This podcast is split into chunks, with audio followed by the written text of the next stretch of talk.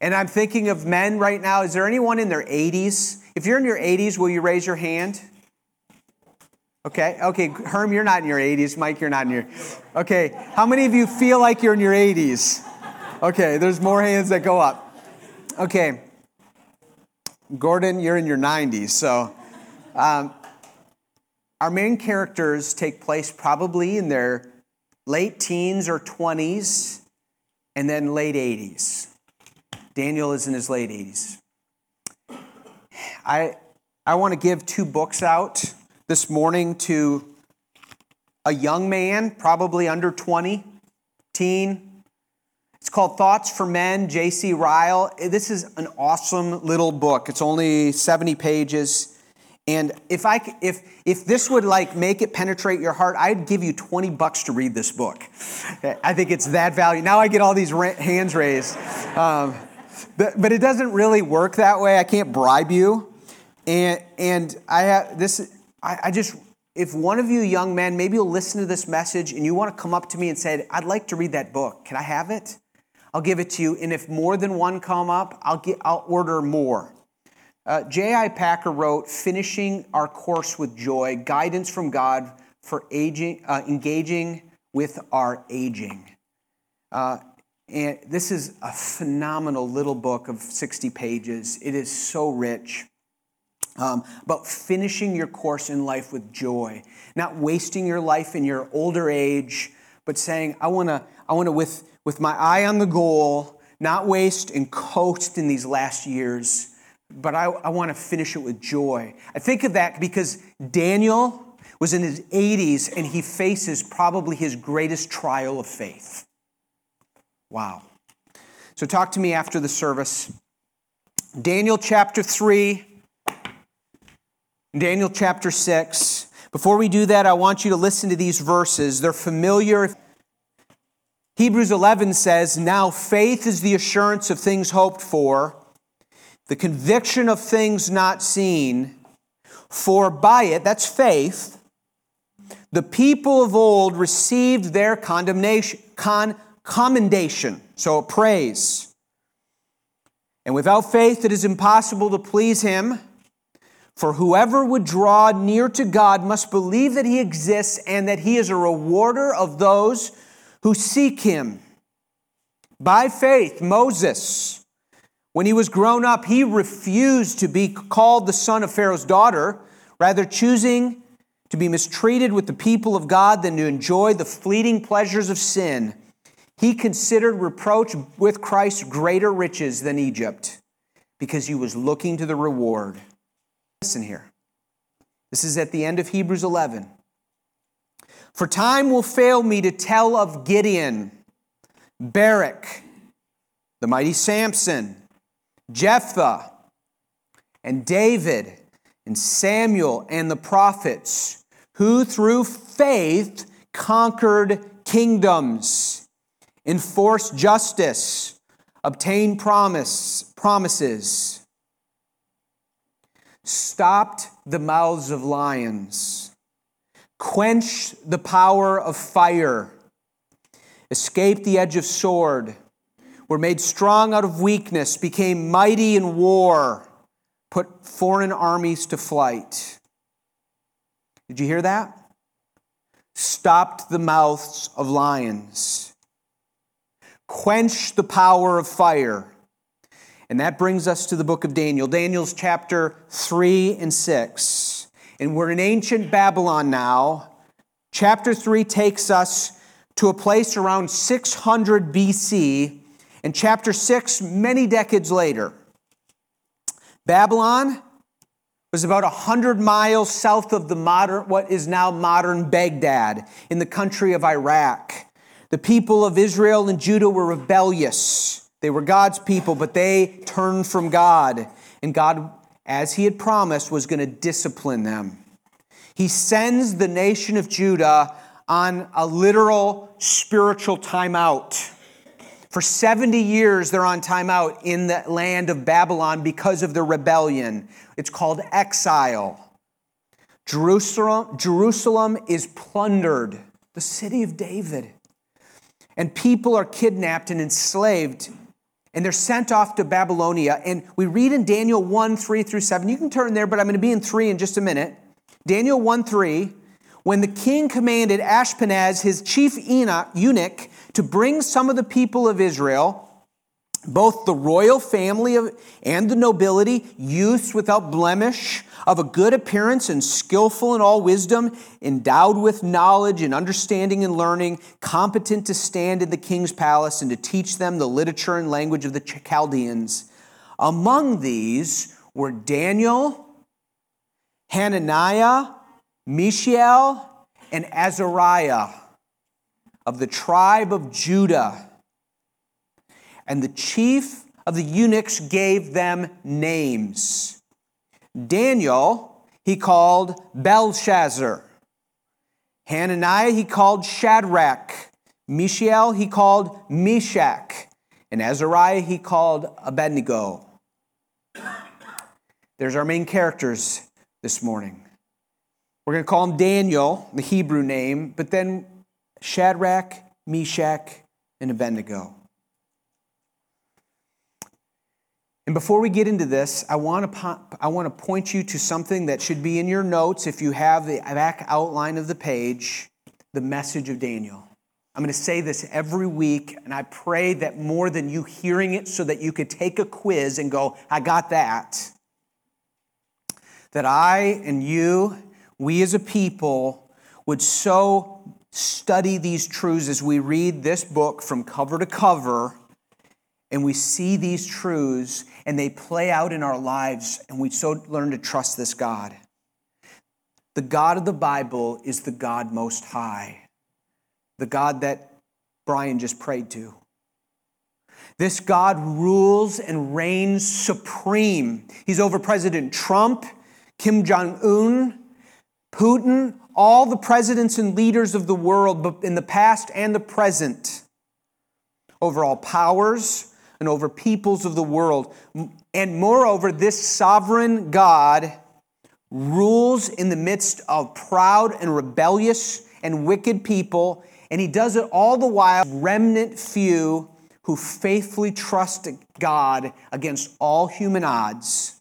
Now, this Most High God is always perfectly just, and he will judge.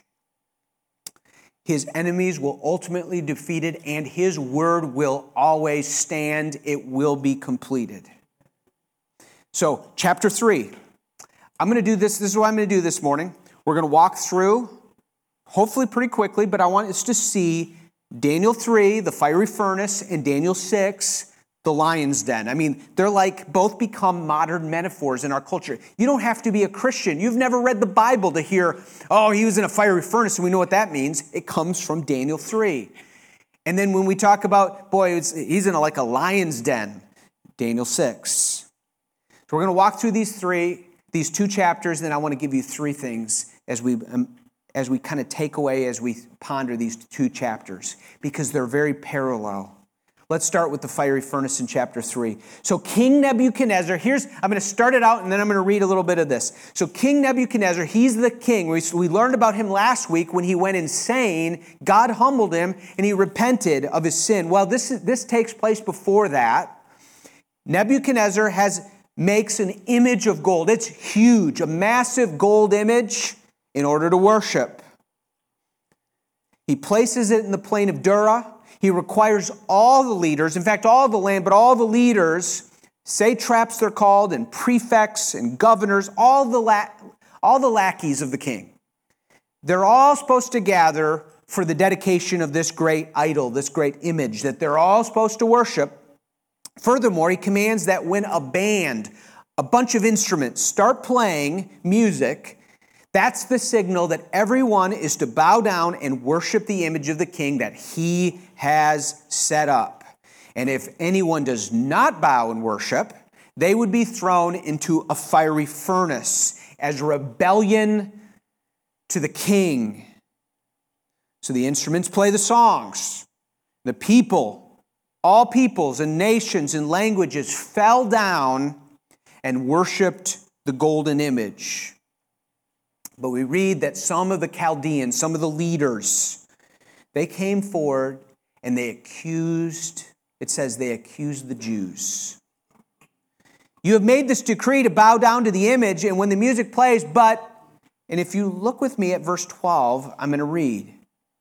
But there were certain Jews whom you have appointed, here's the report to the king, over the affairs of the province of Babylon, Shadrach, Meshach, and Abednego, they're probably in their 20s at this time, maybe late teens. These men, O king, pay no attention to you. They don't serve your gods or worship the golden image that you've set up. Then Nebuchadnezzar got so furious he commanded that Shadrach, Meshach, and Abednego be brought. So they brought these men before the king. Nebuchadnezzar answered and said to them, Is it true, O Shadrach, Meshach, and Abednego, that you do not serve my gods or worship the golden image that I have set up? Now, if you are ready when you hear the sound of the horn, it's like he goes, Okay, you must have not heard it right. Now, when you hear, here's another chance.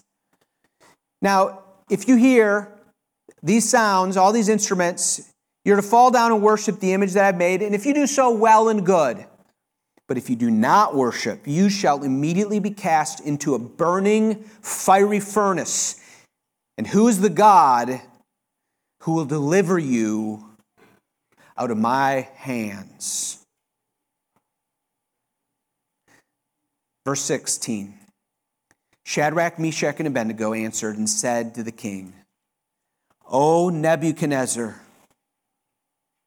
we have no need to answer you this matter. If this be so, our God, whom we serve, is able to deliver us from the burning fiery furnace, and he will deliver us out of your hand, O king. But if not, be it known to you, O king, that we will not serve your gods or worship the golden image that you've set up. So Nebuchadnezzar was filled with fury, and the expression of his face was changed against Shadrach, Meshach, and Abednego. He ordered the furnace heated seven times more than it was usually heated. He ordered some of the mighty men of his army to bind Shadrach, Meshach, and Abednego and to cast them into the burning fiery furnace. These men were bound in their cloaks, their tunics, their hats, their other garments. They were thrown into the burning fiery furnace. And because the king's order was urgent and the furnace was overheated, the flame of the fire killed those who took up Shadrach, Meshach, and Abednego. And these three men, Shadrach, Meshach, and Abednego, fell bound into the burning fiery furnace. Then King Nebuchadnezzar was astonished and he rose up in haste. He declared to his counselors, uh, Did we not cast three bound into the fire? And they answered and said to the king, True, O king.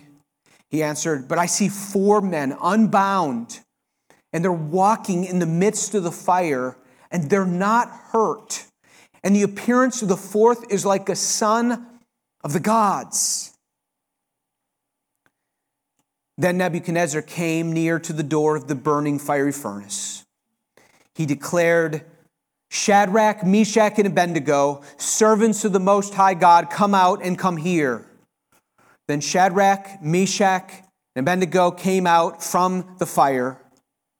And the satraps and the prefects and the governors and the king's counselors gathered together and saw that the fire had not had any power over the bodies of those men.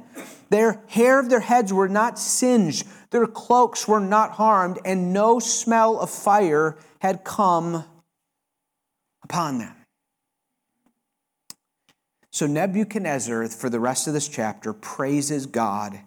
He warns the whole kingdom, especially those that are around him, that if they say a word against this unique God of Shadrach, Meshach, and Abednego, if they say any word against him, they're going to be torn limb from limb and destroyed. And then these three men were promoted as higher officials in Nebuchadnezzar's government. What a story. I mean, just, just think about this. Think of the courage Think of the, the miraculous deliverance that takes place in chapter 3. That's chapter 3, and then I want you to turn to chapter 6. So let's turn to chapter 6. It's probably the most famous story. Probably the one I just read is the second most famous story in the book of Daniel. This is the lion's den story. It runs parallel to chapter 3. In fact, it was probably structured that way. When the writer put this together, he did this in a chiasm. I explained that last week. I'm not going to spend time on that. In order for us to kind of see these parallel stories and learn certain lessons as it actually points us to the central story of God. So in chapter 6, Darius is now the king. Ancient history does not tell us for sure who this king is, but he is a Darius a Mede. He perhaps was actually his other name for Cyrus of Persia. We're not sure, but he was of the, per, the, the the Medes and the Persian off the scene. And Daniel is alive. And Daniel is getting really old. He's probably in his 80s. This powerful king over, is over Babylon because he destroyed Babylon. And Daniel, is, Daniel, as an old man, has seen it all.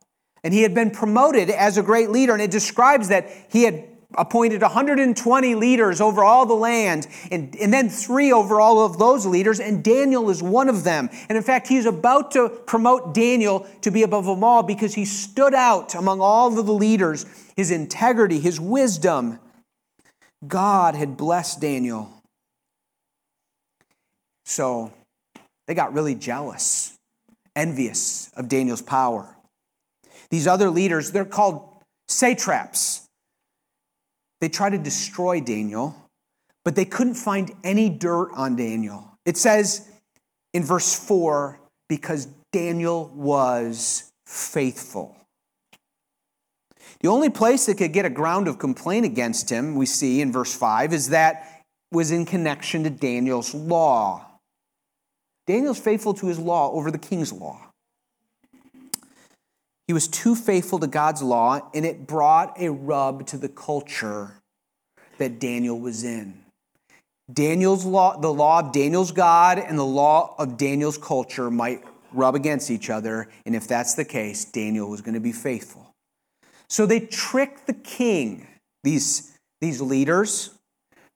They know, let's get to his pride, and they get him to make a really stupid decree forbidding anyone to pray or petition any god or any man for 30 days, except the king, Darius, because of course he's the Almighty. And King, let's just make it, let's let everybody know you're in charge and you're the king. You're the one that provides and you're sovereign in this kingdom of the Medes and the Persians. And so, hey, so can you sign this king? So he signs it. And once he signs it, no one can change it because not even the king because it's the law of the Medes and the Persians it says in Daniel chapter 6. So let's pick up in verse 10. Will you look with me in chapter 6 verse 10? So when Daniel knew that the document that nobody can pray to any other god or any other person except the king Darius for 30 days, when Daniel knew that that document had been signed, what does he do? He went to his house where he had windows in his upper chamber open towards Jerusalem. He got down on his knees three times a day and he prayed and he gave thanks before his God as he had done previously. Then these men came by agreement and found Daniel making petition and plea before his God in violation of the document. And they came near and said before the king concerning the injunction, O king, did you not sign an injunction that anyone who ma- makes petition to any god or man within 30 days, except to you, O king, shall be cast into the den of lions? And the king answered and said, The thing stands fast according to the law of the Medes and the Persians, which cannot be revoked. Verse 13 Then they answered and said before the king, Daniel, who is one of the exiles from Judah, he pays no attention to you, O king, and he surely doesn't pay attention to the injunction you've signed, but makes his petition three times a day. Then the king, when he heard these words, was much distressed. He set his mind to deliver Daniel. It means he, he loved this guy. He, he, he realized, man, I, I was trapped. I didn't want to do this. I didn't realize it would. He's my, he's my best advisor. He's the one I can, he's the one I always trusted in. He was faithful to me. Why did I do this? And it says that he set his mind to deliver him, and he labored till the sun went down to rescue him. Verse 15. Then these men came by agreement to the king and said to him, Know, O king, that it is of the law of the Medes and the Persian that Persians that no injunction or ordinance that the king establishes can be changed. The king commanded, and Daniel was brought and cast into a den of lions. The king declared to Daniel, May your God, whom you serve continually, deliver you. And a stone was brought and laid on the mouth of the den, and the king sealed it with his own signet and with the signet of his lords, and nothing might be changed concerning Daniel. Then the king went to his palace, and he spent the night fasting. No diversions were brought to him, and slept, fled from him. He didn't sleep. Then at break of day, the king arose, went in haste to the den of lions, and he came near to the den where Daniel was. He cried out in a tone of anguish. The king declared to Daniel, O Daniel, servant of the living God, has your God, whom you serve continually, been able to deliver you from the lions? And Daniel said to the king, O king, live forever. But Daniel knows he won't. Daniel's seen kings come and go. There's only one king that will live forever. My God sent his angels and shut the mouths, the lions' mouths and they've not harmed me. But I was found blameless before him and also before you. O king, I have done no harm. Then the king was exceedingly glad and commanded that Daniel be taken out of the den. So Daniel was taken up out of the den, and no kind of harm was found on him because he had trusted in his God. And the king commanded, those men who had maliciously accused Daniel were brought and cast into the den of lions they, their children, and their wives. And they were reached, and before they reached the bottom of the den, the lions overpowered them and broke all of their bones in pieces. Then King Darius wrote to all the peoples, nations, and languages that dwell on the earth Peace be multiplied to you. I make a decree that in my royal dominion people are to tremble and fear before the God of Daniel, for he is the living God, enduring forever. His kingdom shall never be destroyed. His dominion shall be to an end, shall be to the end. He delivers and he rescues. He works signs and wonders in heaven and on earth. He who has saved Daniel from the power of the lions. So this Daniel prospered during the reign of Darius and in the reign of Cyrus the Persian. I want you to just, I want to bring to you three important pictures regarding faithfulness. Did you see faithfulness in these passages? Did you see faithfulness? That, that Daniel was faithful, and they couldn't get him on any violation except that which was in violation to the law of God and the first thing I want you to see is faithfulness attacked. You see faithfulness attacked in both these stories. Martin Luther writes, And though this world with devils filled should threaten to undo us, we will not fear, for God hath willed his truth to triumph through us. Although this world with devils filled should threaten to undo us, and surely they are threatening to undo Daniel, Shadrach, Meshach, and Abednego, God's people. Do you see faithfulness attacked? Do you see it being threatening in the passages? And do you see the ones that are threatening? You have the proud kings, Nebuchadnezzar and Darius. Both are provoked in their pride. They want to lift themselves up they want to exalt themselves up and show themselves as the great kings that they are, forgetting that or not realizing that it was God that put them in their place. Nebuchadnezzar will learn that in the coming chapter. And do you see the other attackers of this faithfulness? You see these envious leaders, these, hey, Shadrach, Meshach, and Abednego aren't bowing down. Daniel's praying to another God. They use deception to trick the king. The early church was built by Christians being attacked and accused of many things. They were lied about. They were told that they were incestuous because they were called they called each other brothers and sisters in Christ. They Christians the, were killed because they were considered cannibals because they ate of the body of Christ in communion. They were considered they were killed for being atheistic because they didn't worship other gods, just one God. That's not enough. Christians were lied about and killed. The kingdom of this world is fundamentally against God and his people. And I want us to see this. We, we, we need to stop here. And I, I want to say, young men that are sitting in the front rows and scattered throughout, and old men and all, ladies of all ages, and young people. We live in a world, and we can never, we should never underestimate the power of the enemy who wants to attack faithfulness. It is coming and it is coming fast. And it comes from within our own flesh that's not seen so much in this. And it comes from Satan who will attack and provoke, and it comes from the influences of the world, the kingdom of this world that's set up against the kingdom against God. That is the kingdom of rebellion against God. And here we see faithfulness attacked. I mean, read the Gospels and you see Jesus attacked in his faithfulness. It didn't matter that he was the Son of God. It didn't matter that he spoke with authority. It didn't matter that he came and he healed the sick and helped the poor and he, he, he was ministering to everybody. They attacked him. They tried to trick him. They tried to manipulate them, him. They tried to persecute him and accuse him, and then eventually they killed him.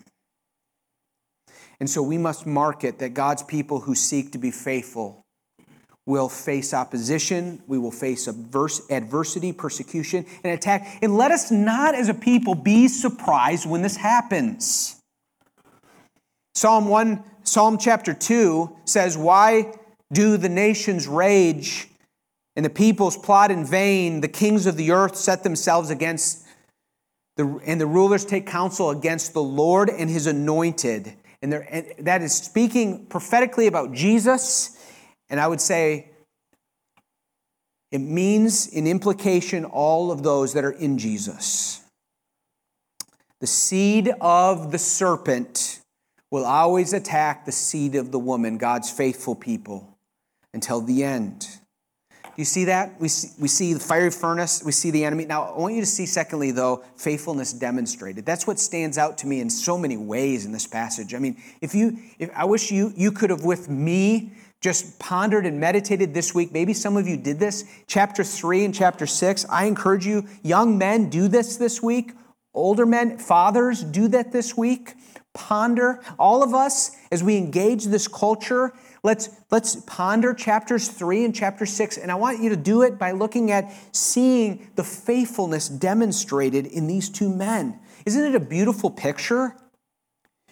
Here's the thing is, oh, here's one, one observation.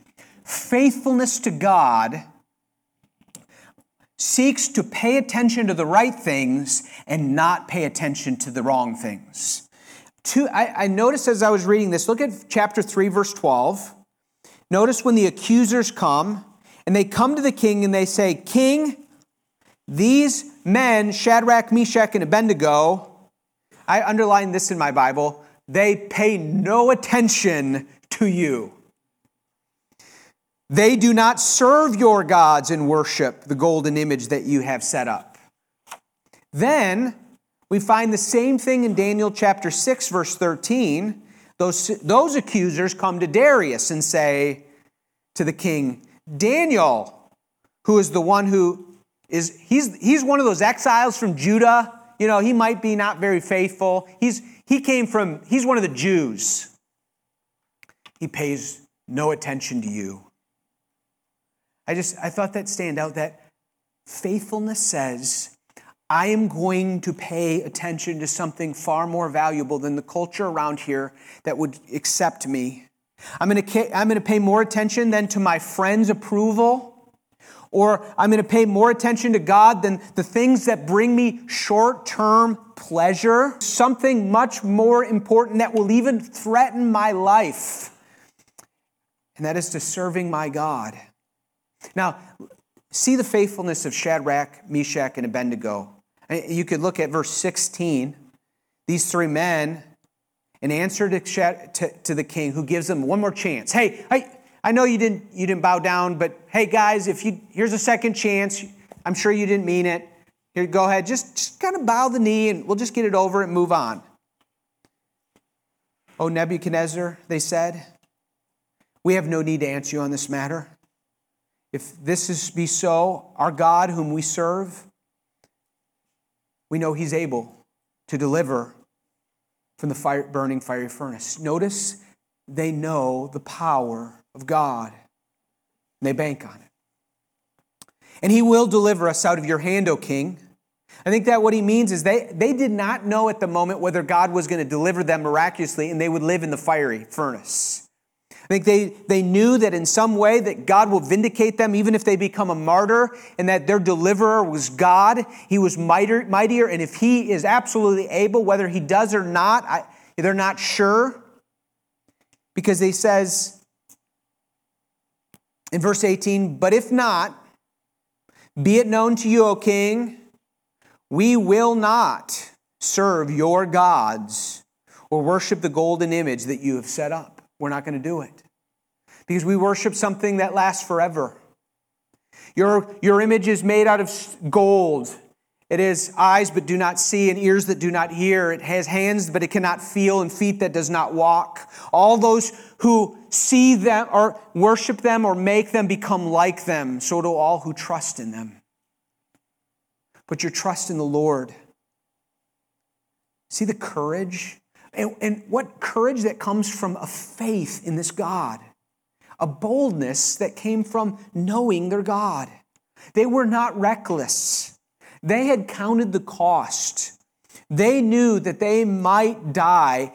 And as, as one author says, they smiling, smilingly washed their hands of the consequences and declared to Nebuchadnezzar and his clan, We would rather obey God than man. But I wonder if these, how did these three men get to that place? They knew their God. Do you know your God? Are you daily putting yourself into a place where you'll know this God and preparing your mind and your heart as you face the temptations at work or at school, young men or young women? As you face, you face it on social media and you face it in different op- opportunities and temptations, bank on it. The enemy wants to swallow you up. And wherever you are, He wants to choke you in your spiritual life. It will attack you. How are you going to prepare yourself to respond? I wonder if Daniel was an example to them in chapter one because Daniel and those three guys, they refused to eat the king's meat and remained faithful to God at, their very, at the very beginning of their time in Babylon. And they said, We're going to draw the line. Our God is the God we serve. He is the God of our fathers. He is a God who delivered. And I don't know how they, amidst all the pressures, stayed faithful, other than God was faithful amazingly to these men. And they clung to their God and said, We're going to serve our God no matter what. I would rather die than sin. Could you say that? I'd rather die than than sin against my God and compromise. My, my God has told me that sexual relations is between a man and a woman in marriage, and I will wait. And I will honor her. I will, I will not give myself to him. I will be faithful because He is my God and He loves me. And even if sometimes I don't like all His orders because they don't make sense to my feelings at the moment, I know whom I believe, and he is good, and I'm going to trust in him. We find Daniel, Shadrach, Meshach, and Abednego knowing their God enough. They would rather die than sin, just like Joseph with Potiphar's wife, and just like Moses, who chose to be with the people of Israel rather than the pleasures in the house of Pharaoh. And then we moved to Daniel and his faithfulness. It just said he was faithful. They couldn't find anything against him except with regard to his law. And so they know, well, Daniel prays all the time to this God. And so how can we get him? Let's make an injunction for 30 days. So when he hears the king, king's edict, what does he do? He does what he always does. He prayed. It says he prayed towards Jerusalem because that's where Yahweh was represented in Jerusalem. I think he's making this conscience, this is an aid to him to remember I'm going to look to the God of Israel, the God of my fathers, the God revealed to me the, from Moses, this covenant keeping God I'm putting my trust in. And he prayed regularly and always. It says three times a day. And he prayed with petitions. He's offering up requests to God and thanksgivings. God, thank you for bringing me into this exiled land. Thank you for preserving me. Thank you for being the God that showed yourself mighty in the past. And, Dan- and Daniel is now probably in his 80s. He remembers all these things, and he's facing this test. He could have gone into a closet this time. He could have said, It's only 30 days he might have thought he could have done the math. Guys, Jeremiah 25, and Daniel had records of Jeremiah's writings. God told Jeremiah 70 years the people will be in exile. Daniel's doing the math and he's saying, wait a minute, my prison term is up, almost up. If I just kind of keep in good behavior and kind of just stay, stay, keep my nose clean and not cause any stir, then I, I, well, I might go back to Jerusalem with God's people. He wouldn't do that. That would be high treason to the King of heaven. The God he trusted and thanked and believed and knew reigned forever and is the true deliverer of all times. And so he goes and he prays, I will serve God rather than man. Nebuchadnezzar has come and gone. He knew that. Belshazzar had come and gone for Daniel, and he knew that. Darius Darius will come and go, but Daniel reasoned in his mind, but my king endures forever, and he reigns forever, with world without end. And like I said this, I do not believe that Daniel and the three men were given any special revelation that God was going to miraculous from the fiery furnace and deliver them. I think they wholeheartedly trusted in God to the death that whether God was absolutely able to do it. Whether he did it or not, that was for God to choose. But they will not disobey or compromise. So they believed with everything they were that God was able to deliver them and that he might.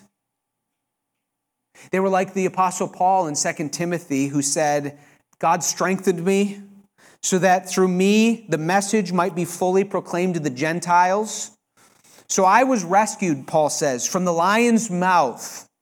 The Lord will rescue me from every, every evil deed and bring me safely to his eternal kingdom. And by the way, Paul was faithful to those words, and his head was cut off by Nero in Rome. And God delivered him.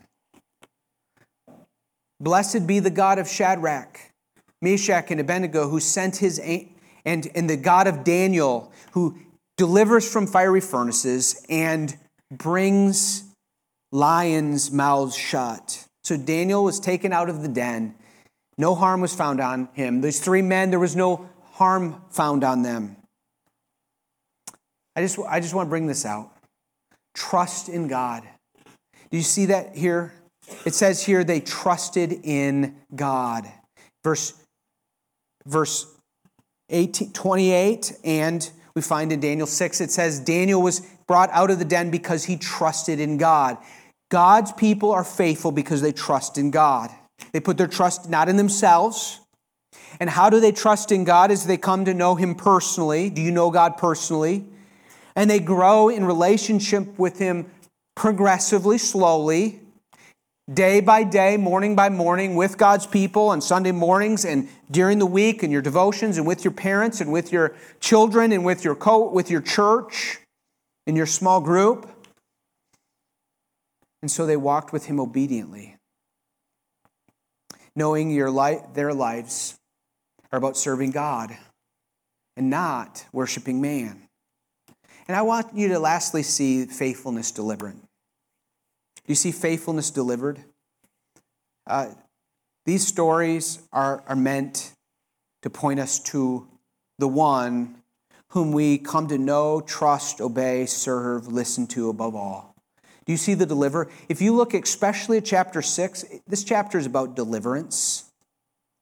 Nebuchadnezzar says to the three men in chapter 3, Who is the God? Who is the God who will deliver you out of my hands? In his mind, there's nobody going to deliver you. And God says, Nebuchadnezzar, you want to you want to try that? I'll take that bet.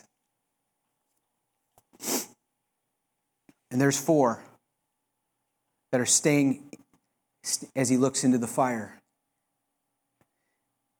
And chapter Jesus, we find that as he looks into the fiery furnace, that he killed his elite guards, throwing them into the fire, he saw a fourth man walking, one like the sons of the gods.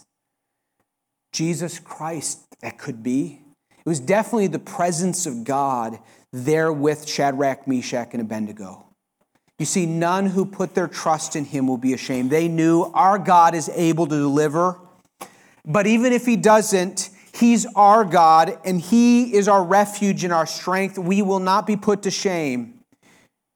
And though these stories are not, these, these stories are not legendary tales that just express to modern believers that if you obey God and st- Stay faithful. God will promise to deliver you out of all momentary trials. I'll tell you what, you might be faithful to the end and you'll be killed for your faith.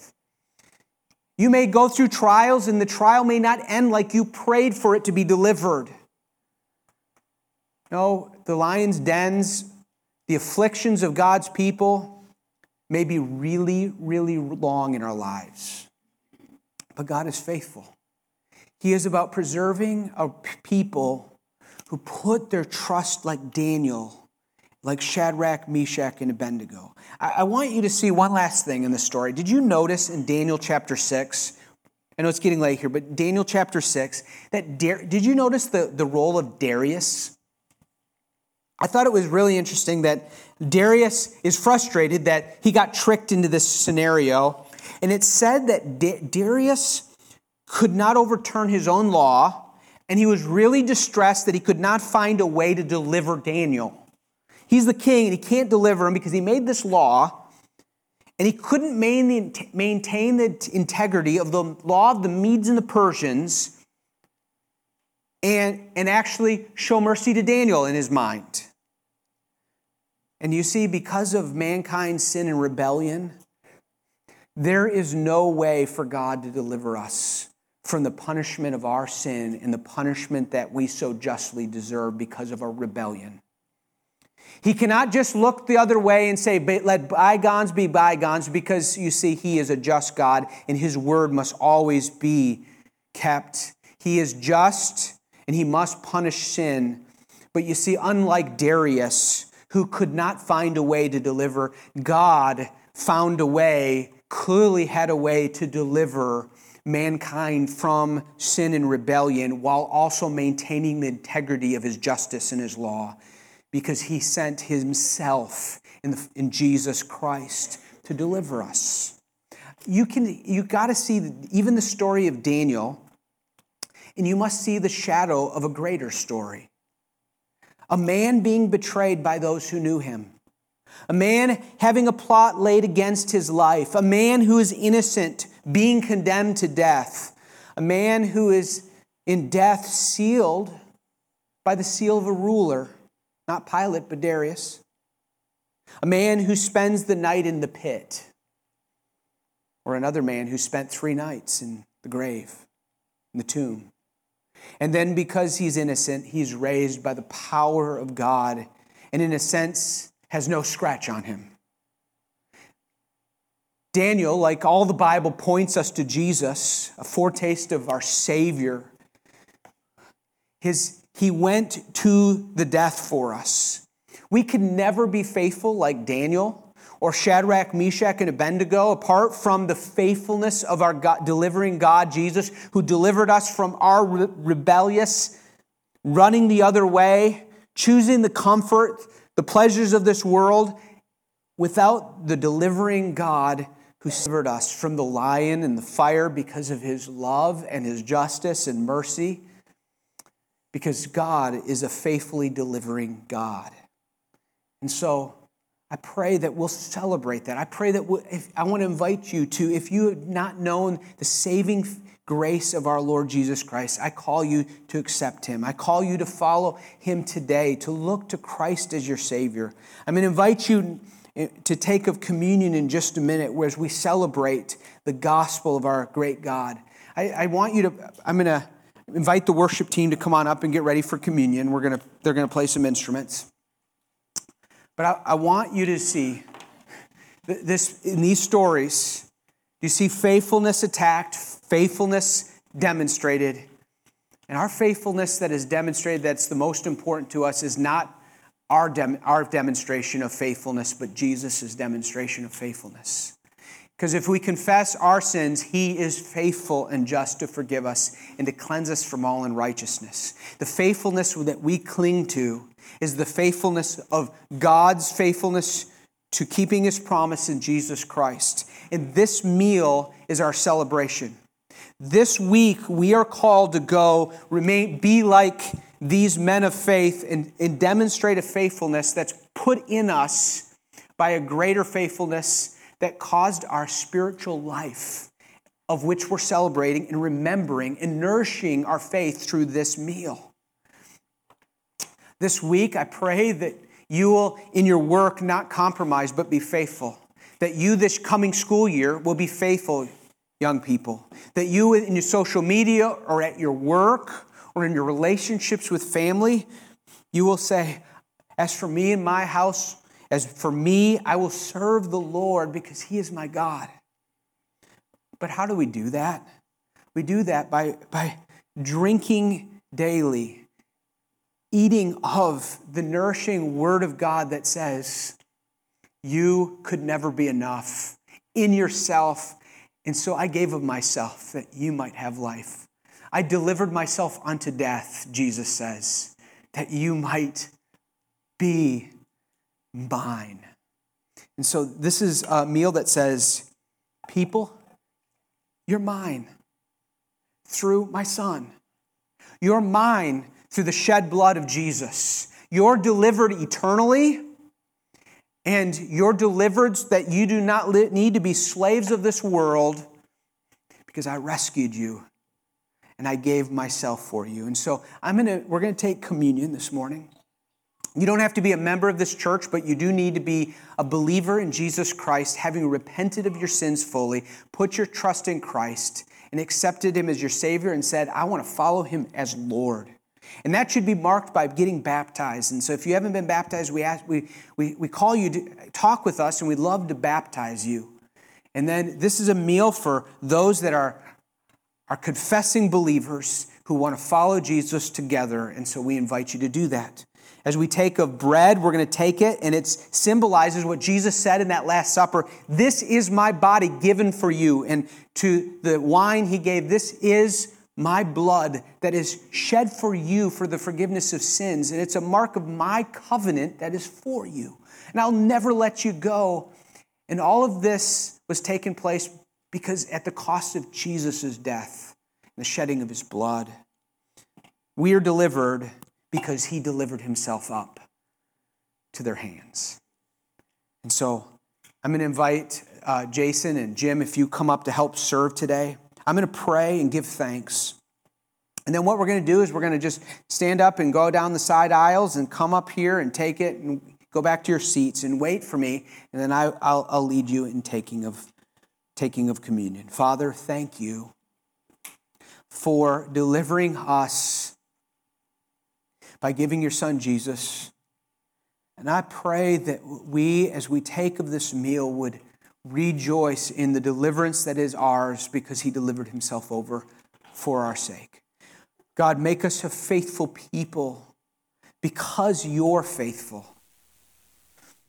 Oh God, keep our minds fixed upon you. In Jesus' name, amen.